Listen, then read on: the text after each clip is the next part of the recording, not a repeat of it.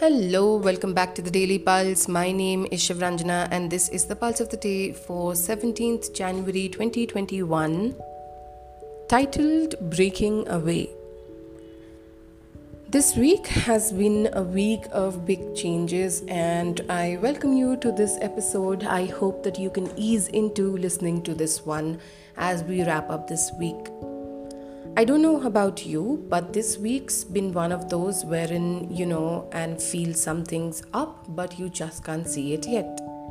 Sort of reminds me of the time back in 2020 when the signs of a new virus were slowly emerging, and many of us all over the world sensed something was happening but just could not see it yet.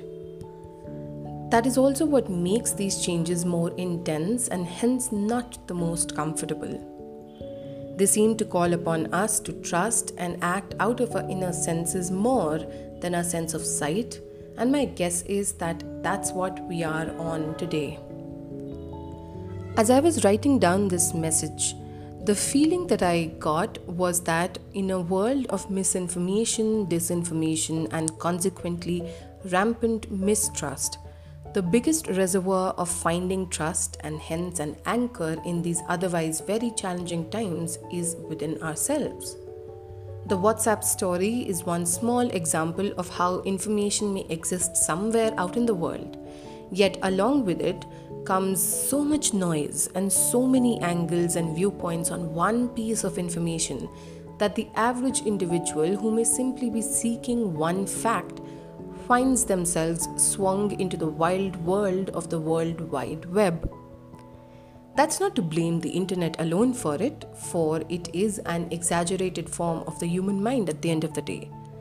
However, what I feel is happening is a push or a shove, depending on your situation, to not be as complacent in our internet and information consumption as we may have been. The world has really been showing us the dire consequences of being complacent about information consumption.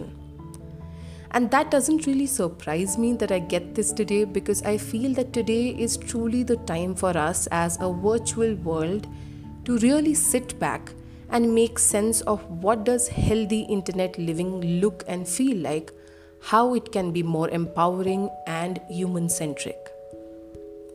Right now though, this, in our physical realities, speaks of being mindful of our mental and emotional energies by being proactively protective of choosing wisely what we engage our time and energy in.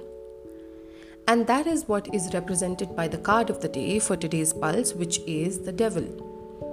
The devil feels like a scary term, and before your muscles tense up thinking about it, here is what the card is for me.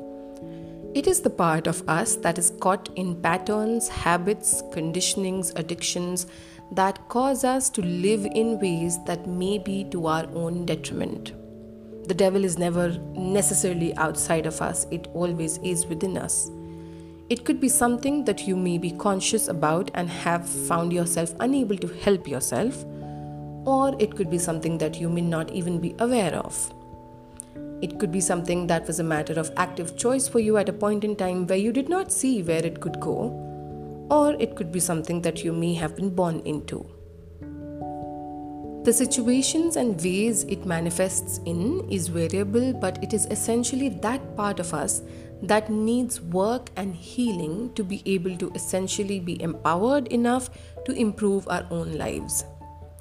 With the card in reverse, which is what it is for the pulse of the day, this speaks to me of that final moment of breaking away from something that you thought was impossible to break out of. That is good news, right? In line with the larger mood of the pulse, this is about being able to genuinely develop the greatest possible trust in your senses as you move through the world, without needing assurance in terms of instant physical manifestation. Always look back to moments of great trust and moments of pivotal change in your life and realize that it is always our inner knowing, our inner compass that guides us the best. And this feels the time to really build that muscle. This is about you trusting your inner compass or your inner knowing to go the long way without needing a carrot dangling in front of you to incentivize you or without needing any external validation. There's a sense of liberated trust and strength that you feel in yourself, as much as it may come through with difficulty. That you are willing to break away from anything that forces you or asks you to put your trust in everything outside of you. This is a heavy energy to deal with because, after all, this is you breaking out of a part of your massively conditioned ways of living that would have till now moved from one mode of instant gratification to another very, very swiftly.